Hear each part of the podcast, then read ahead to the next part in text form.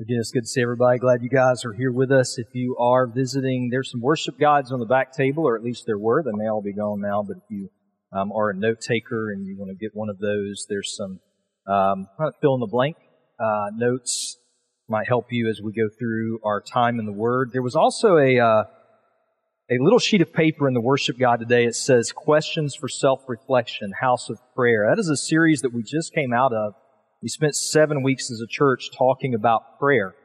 And uh, if you are visiting today, uh, feel free to take that with you. And it's, it's really just designed for you to kind of take a self-reflection on your prayer life, on how how you pray, what you feel that you get out of that, and and how you could grow in it.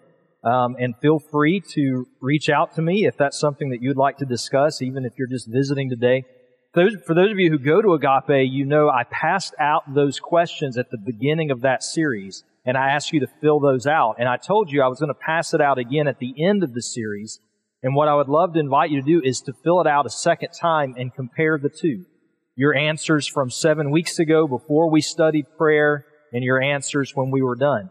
And what I'd love for you to do is to get in touch with me, email me or text me and just let me know some, if any, of the changes that you saw, of what God may reveal to you as we talked about prayer. And as I promised, uh, not as a bribe, but just as something kind of fun, all of you who participated in that, if you let me know that you did, uh, and uh, I'm going to take all those names and uh, I'll do a drawing and you'll have a chance to win a gift basket of books on prayer, a prayer journal, and some things like that. So uh, let me know this week if that is something you're participating in.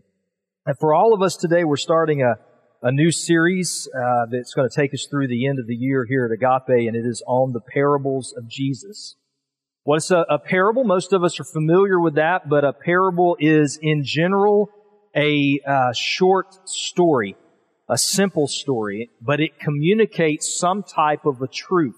And parables are throughout literature in all different times of our society, but Jesus taught frequently in parables. He would weave parables in and out of his teaching. Sometimes they would be significant and long, and sometimes there would be fragments of parables. And Jesus would use these parables, these everyday simple stories that they could understand, but he would use them to try and connect them to some spiritual reality some understanding that he wanted them to have through that really simple story. Most of Jesus' parables had one primary point that he wanted us to get. And I share that with you because sometimes we overcomplicate parables. There are those who they, they take these parables and they try to analyze every single little detail and word and they build doctrine and theology off every detail. And honestly, that's not what parables are intended to do. Parables typically have one meaning. The goal of a parable is to get to the meaning and then live by it and apply it to your life. And Jesus did this often. And so in Mark chapter 4, Mark opens up with the parable of the sower. And if you're a note taker, I'll give you a little context for this parable if you want to jot a couple of things down. But the main context is Jesus had really large crowds that were following him. He's traveling around, he's, he's ministering, and he has these large group, groups of people that are following him. And on this occasion, he is near the Sea of Galilee, and so he gathers up this crowd on the shoreline. And he goes out a little ways into a boat so that he can teach them and share with them, and his disciples are there. And he tells them a very simple story about gardening. And it's a story that should easily connect to a people that were living primarily in an agricultural society. They would understand this story and this illustration. But what they would not easily understand is the actual meaning of it. What did the parable, this simple, short story about gardening, what did it actually mean? Because if this crowd could really grasp this parable and what Jesus was saying through it, they would discover that he was challenging the very idea of why they were following. He was pressing into them to challenge why they were giving themselves to follow him around. See, many people in the day that Jesus lived on the earth, just like today, many people followed after Jesus for different reasons. Many of the people in this crowd followed after Jesus out of simple curiosity. There was a fervor about Jesus. There was large crowds following him, and so people got curious about why people were following, so they would go and follow him. It was a novelty to him that they were interested in. Some of them followed him because he did miracles. They wanted to see miracles. They wanted to see significant and interesting things. So they would follow after Jesus. And some of them followed him because of political intrigue. In that day, the Jewish people lived under a Roman government. And for the most part, they hated that. And they knew from scripture that there was supposed to be this Messiah that would come and one day release them from Roman rule. And they wondered, is this the guy that's finally going to give us this political freedom, this life freedom that we've been looking for? But when Jesus told this parable of the sower, he was pressing into a deeper meaning and he was asking them a question. What do you do about what I'm saying? You're following me out of curiosity. You're following me because I do miracles. You're following me because you wonder if I'm going to release you from a government that you hate. I'm asking you, what do you do with the words I'm teaching? That was the meaning of this parable. And even some of his disciples, the, the, the men and even the, the women who were following after him very closely, they had a hard time grasping what this parable meant. And so what you find after the passages that Kevin read in Mark chapter 4 is that they go to Jesus and they ask him about these parables and Jesus tells them that the meaning of a parable, the meaning of all of his parables are actually hidden. That you can only understand what Jesus is actually teaching in a parable if God helps you to understand. Why is that? Why would Jesus teach in such a way? Why would God design a system in which you can't understand what's being taught unless he helps you understand it. And my answer to you is this. It is because true spiritual life is not and will never be about what you can do on your own. That's religion. That's man-made rules. Follow after these rules, do these things. That's religion. That's not Jesus. That's not spiritual life. Spiritual life is about what Jesus has done for us. Spiritual life is that to understand God, we need God's help. And He is willing to help. He is eager to. So the disciples go to Jesus and they say, Can you explain this to us? And Jesus does. He tells them exactly what this parable of the sower means. And Mark records that for us in verses 14 through 20 of Mark chapter 4. And we're going to go through that today, but I want you to get at the very beginning of this. That the historical person of Jesus that really lived on the earth for about 33 or so years and had a ministry and taught people and revealed things to him. That Jesus is still alive. He is with his Father and he still reveals his word to those who ask. To those who will say, Jesus, will you explain this to me? He still does. I want to challenge us today of whether or not we believe that, and whether or not we're bold enough to ask if Jesus will show us what His Word means. The emphasis of this parable, if you're a note taker, this is in your notes, the emphasis of this parable, the parable of the sower, is Jesus is asking the hearers to examine the condition of their heart by looking at the fruit of their life.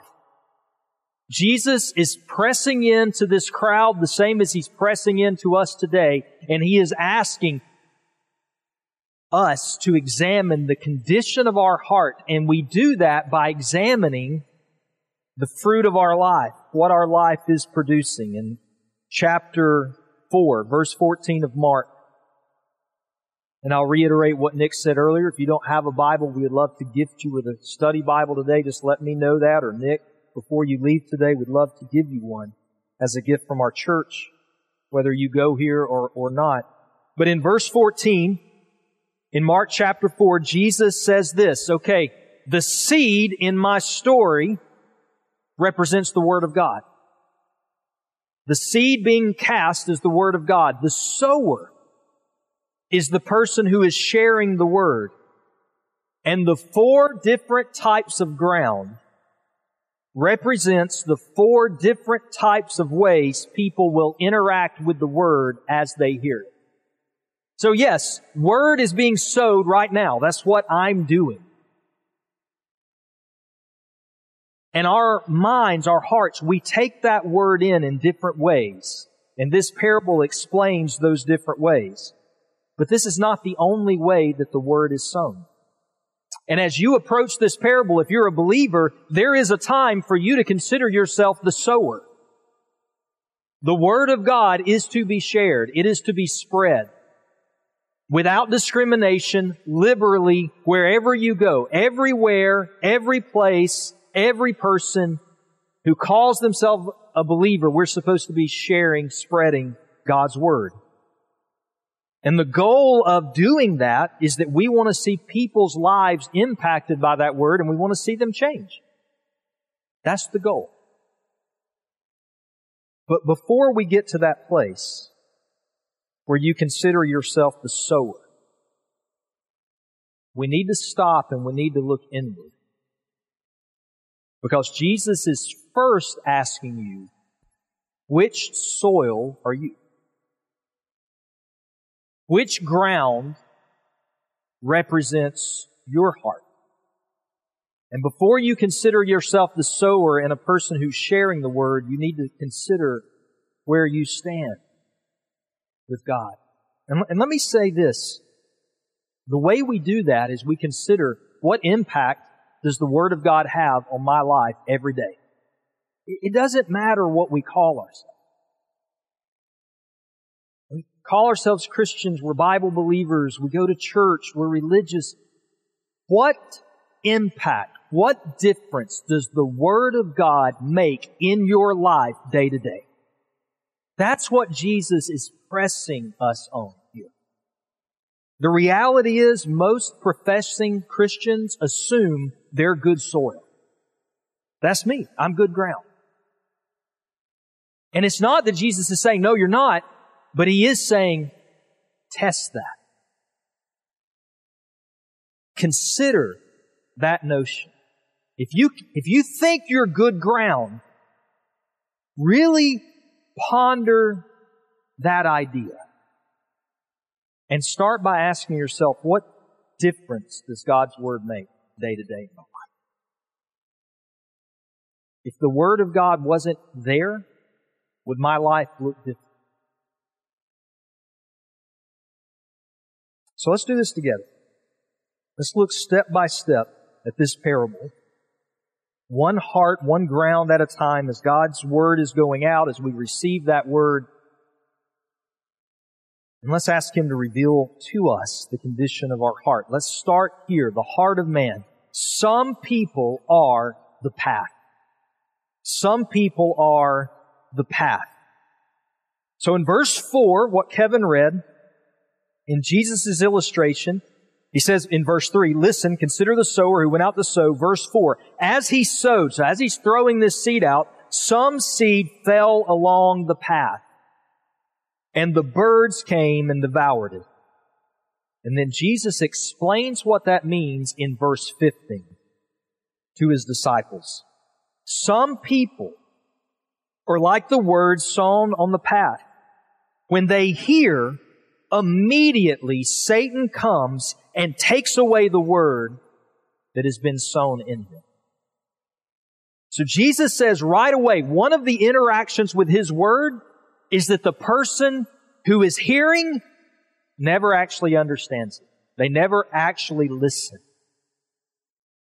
And the reason is because before they can ever really grasp it, the enemy of God comes and tries to steal the Word away before it can grow in them at all.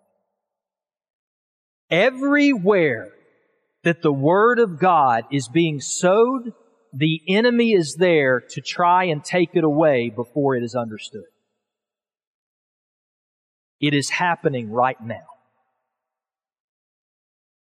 It is happening for some people in this room. The Word of God is being shared, and the enemy is working to try and take that Word away. And listen, it is always going to seem very normative.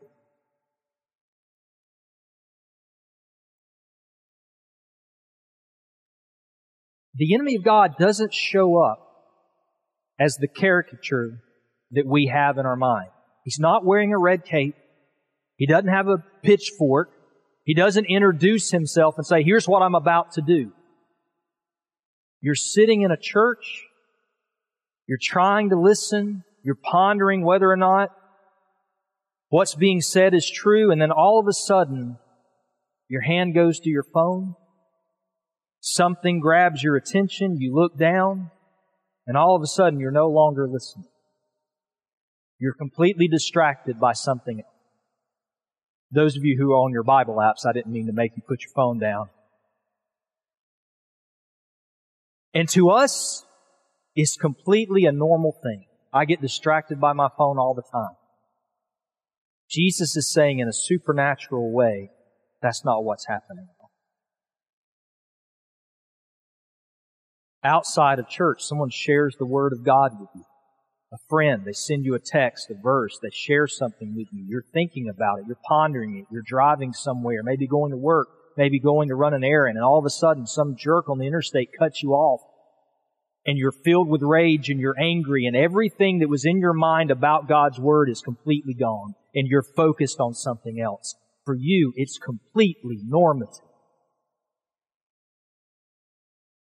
Listen, I understand that the idea of this supernatural realm that we can't see is really mysterious. But Jesus says that's how we live. There is a real God and there is a real enemy of God. And the enemy, John 10, 10 says, is a thief who comes to steal. And he tries to steal the word before you can ever hear it before you can ever understand it. And the And as he's stealing that word, his hope is to make you believe he doesn't actually exist. He doesn't care if you know He exists. He doesn't care if you know that He is real. He doesn't care if you know that distraction is coming from Him as long as He can distract you from receiving God's Word. He's a thief. He doesn't want you to know He's there. So what do we do? What do we do about that? What do we do about the reality that when God's Word is being sown, the enemy tries to snatch it? Let me give us a bit of a challenge. If you were in this room this morning and you would say in your heart of hearts, it doesn't matter what people around you think, it doesn't matter what other people think about you. In your heart of hearts, you alone, you know, I really don't believe this. Not, I'm not a believer.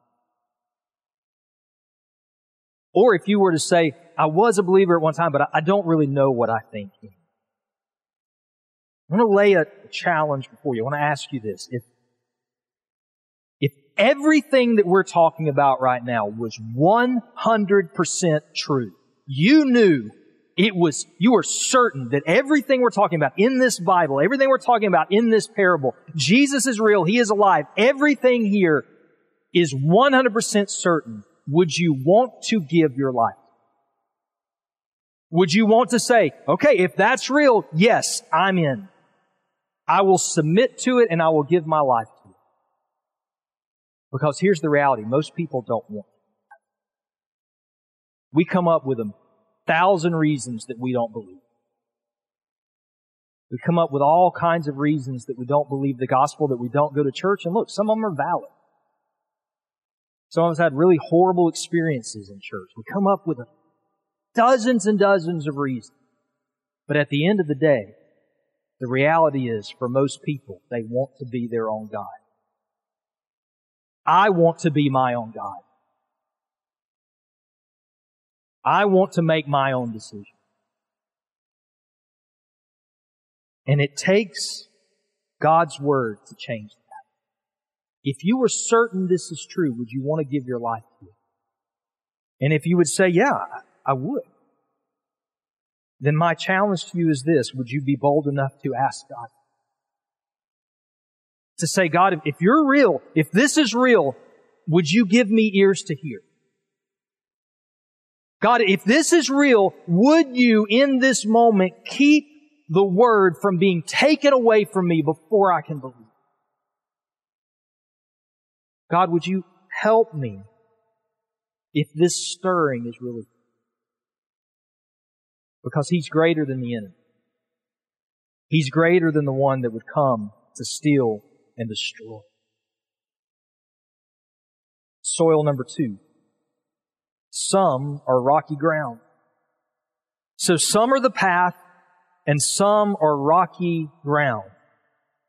Verse 5 and 6 in the text that Kevin read, Jesus says, as the sower goes out, some of the seed fell on rocky ground where it didn't have much soil and it grew up quickly since the soil wasn't deep. And when the sun came up, it was scorched and since it had no root, it withered away.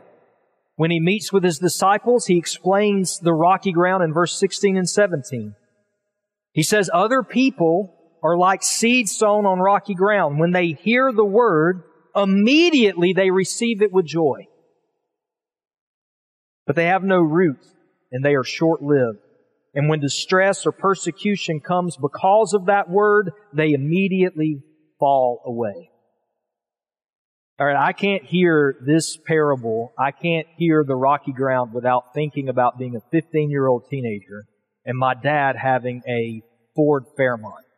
Now, if you are not blessed to know what a Ford Fairmont is, let me just say it is like it sounds. Whatever comes to your mind when you hear Ford Fairmont, you're probably on the right track. And so my dad had this Ford Fairmont and he, he would do yard work. And one summer he had this big, huge bag of grass seed in the back seat of this Fairmont and, and he spilled it in the floorboard.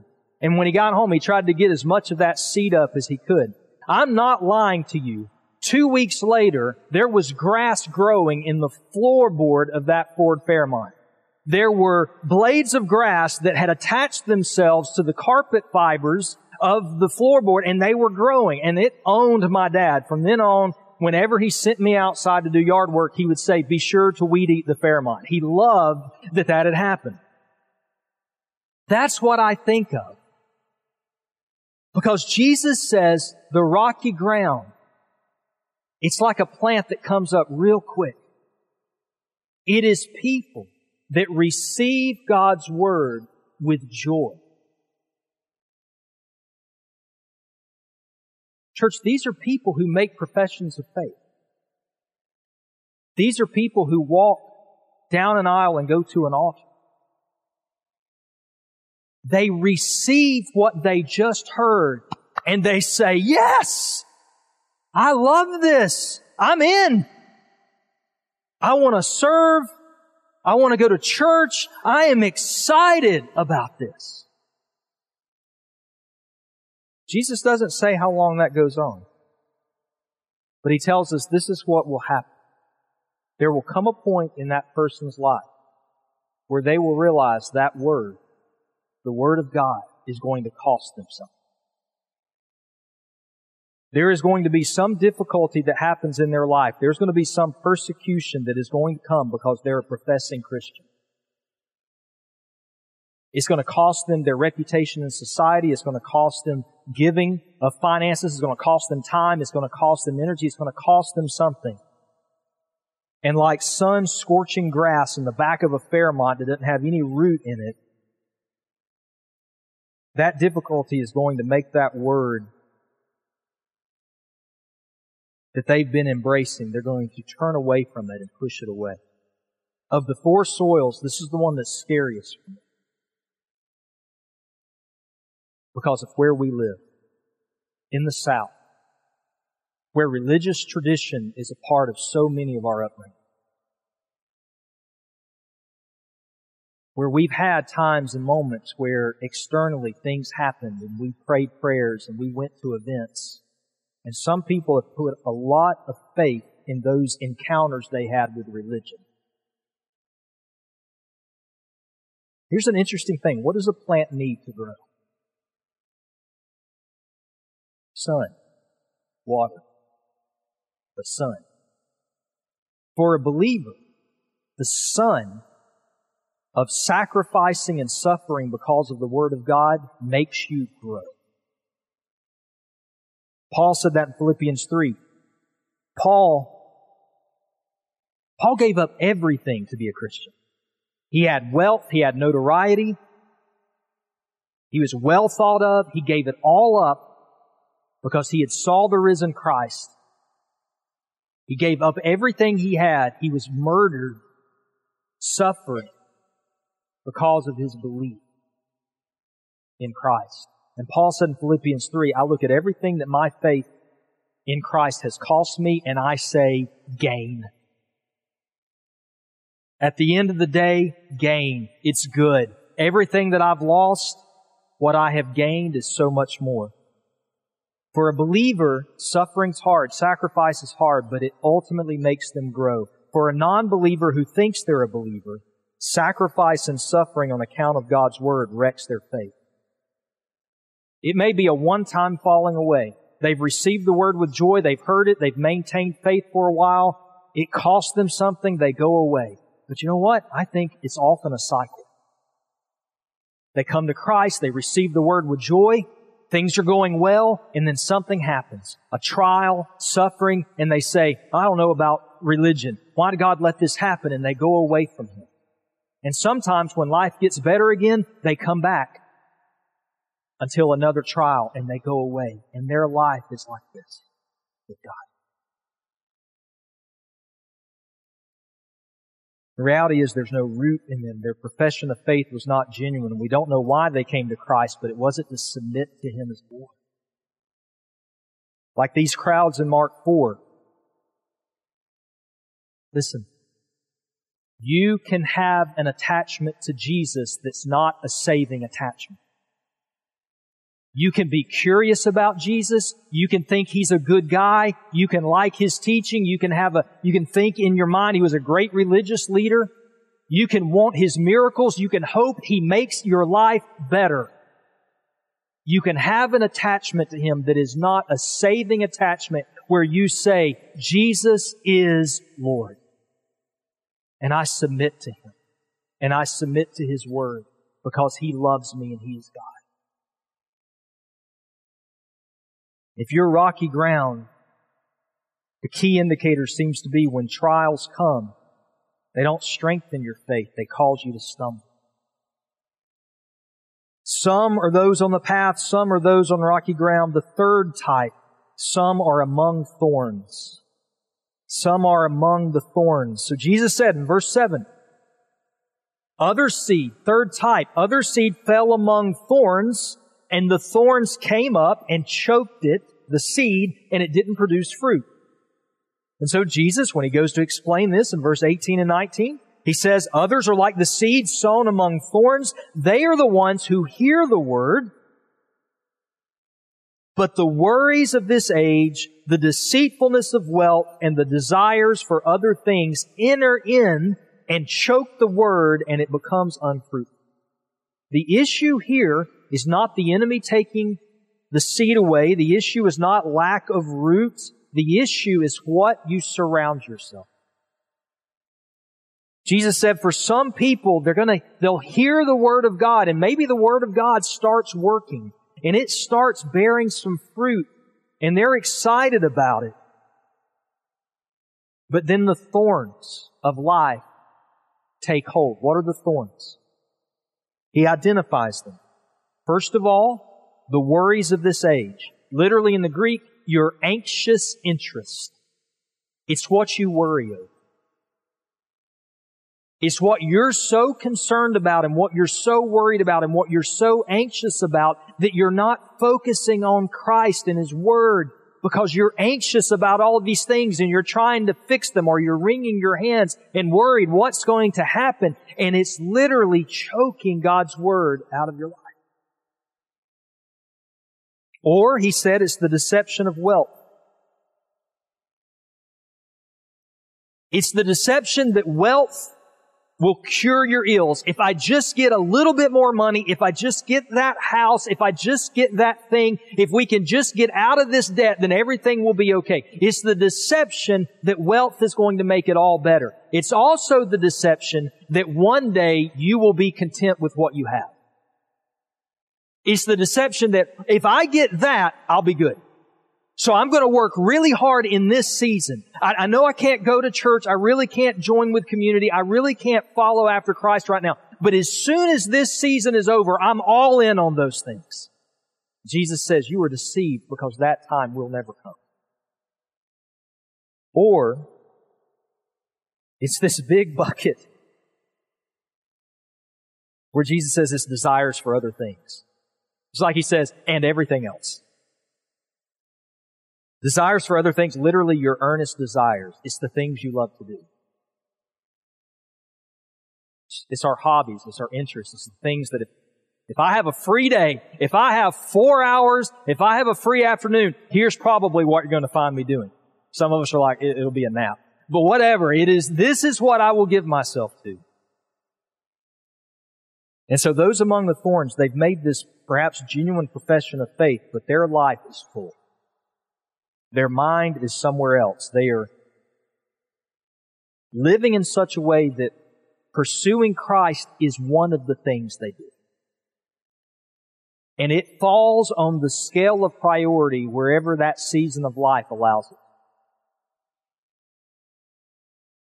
And the warning Jesus is giving to us is that if we are not watchful, those anxious interests, those worries, those desires for wealth, the love of our hobbies will overcome the Word of God from working in us.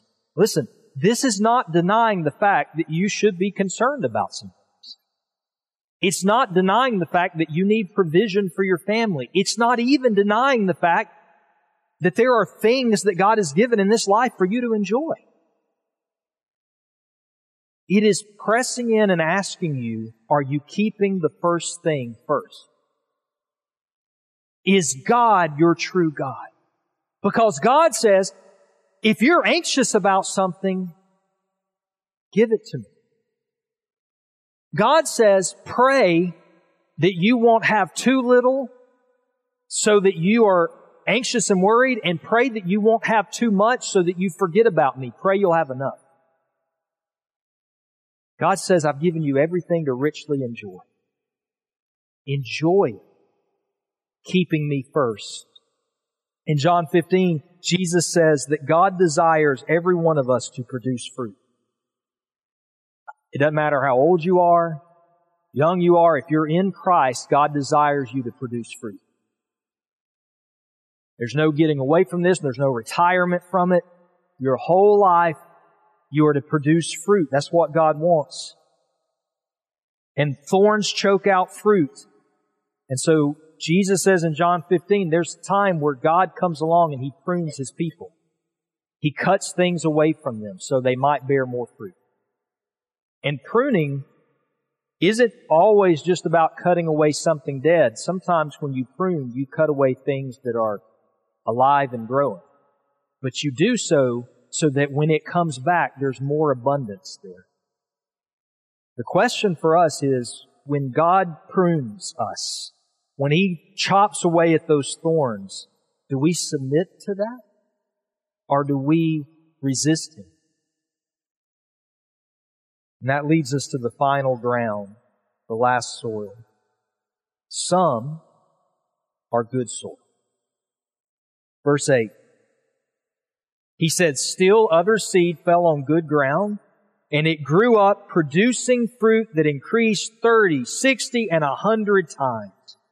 And when Jesus went to explain this in verse 20, he said, There are people, they are like the seed sown on ground, good ground. They hear the word, they welcome it, and it produces fruit 30, 60, and 100 times what was sown. This is where we want to be. This is where we want to be. And I want you to see in verse 20 the, the progress there. What happens? What, are, what do these people look like? First of all, they hear the word. They put themselves in a position to hear the word and they listen. And maybe they're hearing the word for the very first time. Maybe they're hearing the word, they're hearing the word for the hundredth time, but all of a sudden, in that moment, something clicks. Something stirs that hasn't stirred before. And before the enemy takes it away, Jesus says they welcome the word. What does it mean to welcome something? You say, come in. When you welcome something, you embrace it. You accept it. This is a person who believes. They believe the word. They believe what they're hearing. They don't even know, maybe they don't even know why they're believing. They never have before, but in that moment they believe. They're not following Jesus for the novelty. They want what he's saying. They're not just trying to get his miracles. They're not just trying to get a better life. They want to know what Jesus says and they want to embrace it. They will call what he says good even if everyone else around them ridicules them. And then fruit begins to grow. There's a healthy fear of the Lord. There's a thankfulness to God. There's repentance of sin. There's a love for people they didn't have before. They want to do good deeds, but not so they can be seen by people, but so they can make much of Christ.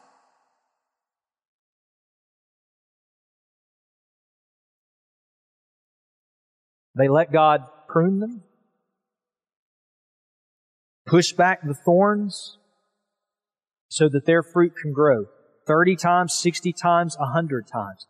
Listen, that's the progression when God is working in your life. It's not always everything at once. Throughout your whole life, He works to produce more love, more repentance, more thankfulness, more good deeds. It grows and grows and grows and grows. That's the picture. And that's the Christian life, and that's what every believer wants. And here, here's what I want you to grasp. We're at the end, but here's what I want you to grasp. It is not you that produces the fruit.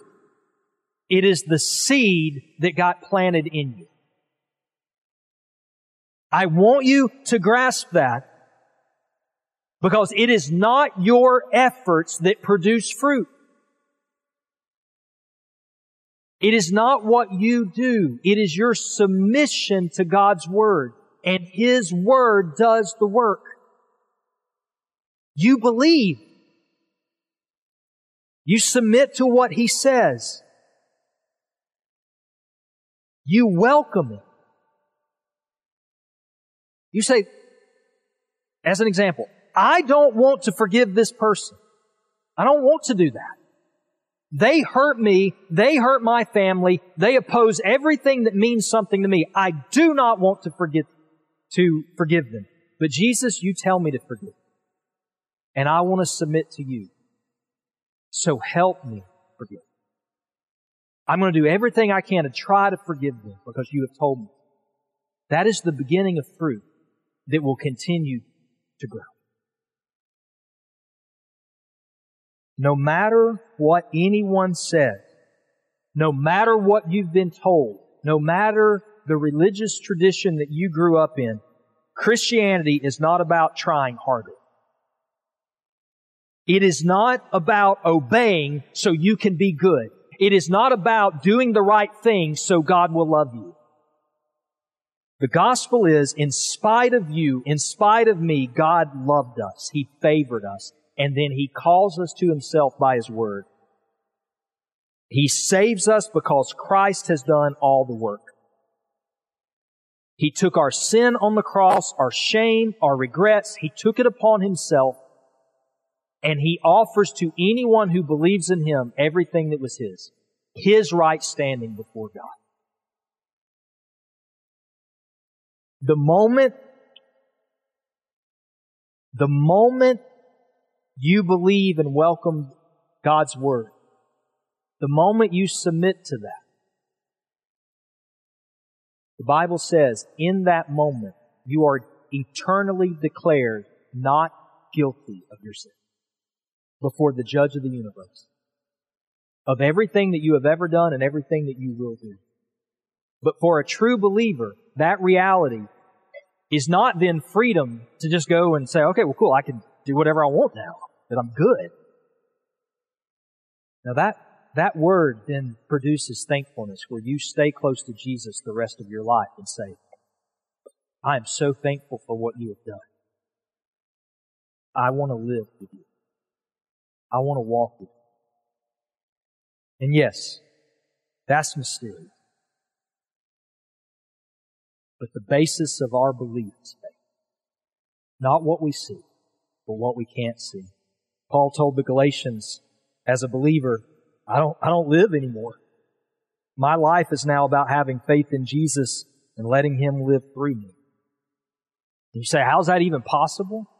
You will learn the rest of your life with Christ. Paul goes on to say there, God doesn't do miracles in our life by what we can figure out and what we can do, but He gives us His Spirit to work miracles when we believe what we've heard. That's the meaning. I know many of you, but even those of you that I know, I don't know what's happening in your heart any more than you know what's happening in mine. A lot of you I don't. I don't know your background. Don't know your church interaction. But I will stand here and tell you that I believe as much as I believe in the reality of my wife and my kids, what I told you earlier, you were not here today by accident. You were not here today because you were invited by someone. That was the natural means. God intended us to hear this together. And the question before every one of us is do we believe what Jesus has said? Which soil are you? And like Kevin said earlier, it's not a stagnant place. He doesn't reveal which one you are, so you're condemned to that. If you've always been the seed on the path, today is the day to cry out and believe the word before it's taken away. If you're the rocky ground, you've been in church your whole life, you've been religious your whole life, and all of a sudden you realize, but I don't know Jesus. You don't have to stay there. Let me tell you, yeah, it might be hard to admit that because people around you may think, wait a minute, what? You're coming to Christ? Haven't you known Christ your whole life? And you get to say, I thought I did, but now I do. If you're surrounded by thorns, God will help. Give your worries to Him. Give the care and provision of your family to Him. Let Him increase your desires in Him. Put Him first. And if you are good soil and you're bearing good fruit, keep listening to the Word. Keep hearing the Word because it's, your life's not done. You've got to keep taking the Word in and it's got to keep growing in your life. I want to ask the worship team if they'll come back up. I want to say very importantly, listen, I know that I'm, I'm calling for that. I know the lights are coming down. I know we're at the end of the sermon. This is probably the most important part. Let me double down on what I said a moment ago. The enemy wants to take away what God is sowing. This is our time as a church where we respond. And we're not looking for you to respond in any particular way. I always tell agape the only wrong way to respond to God is not to respond. The Bible says, if today you hear His voice, answer. Because there's not a guarantee you'll hear it again. So as He stirs you, respond.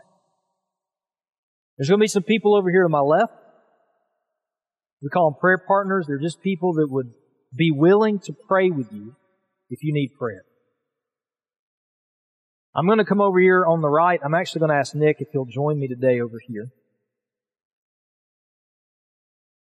As you respond to God and to what He has said, we're not looking for anything in particular. You can respond to God right where you are. There is not a sentence that I'm going to lead you to pray. There's not something I'm going to ask you to say because it needs to be from your heart to God. And in all honesty, it doesn't matter that much what you say as long as you pray to Him. But there are people that will pray with you if you need prayer.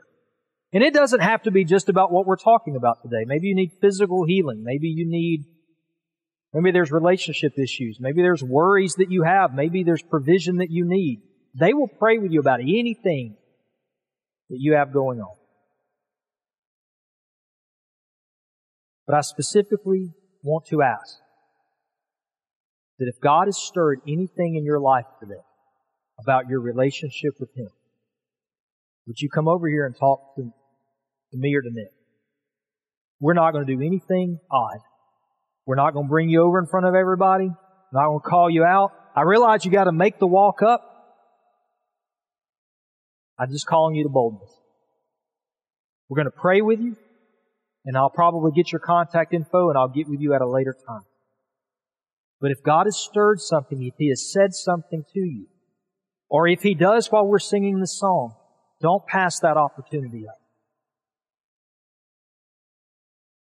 Father, I want to pray.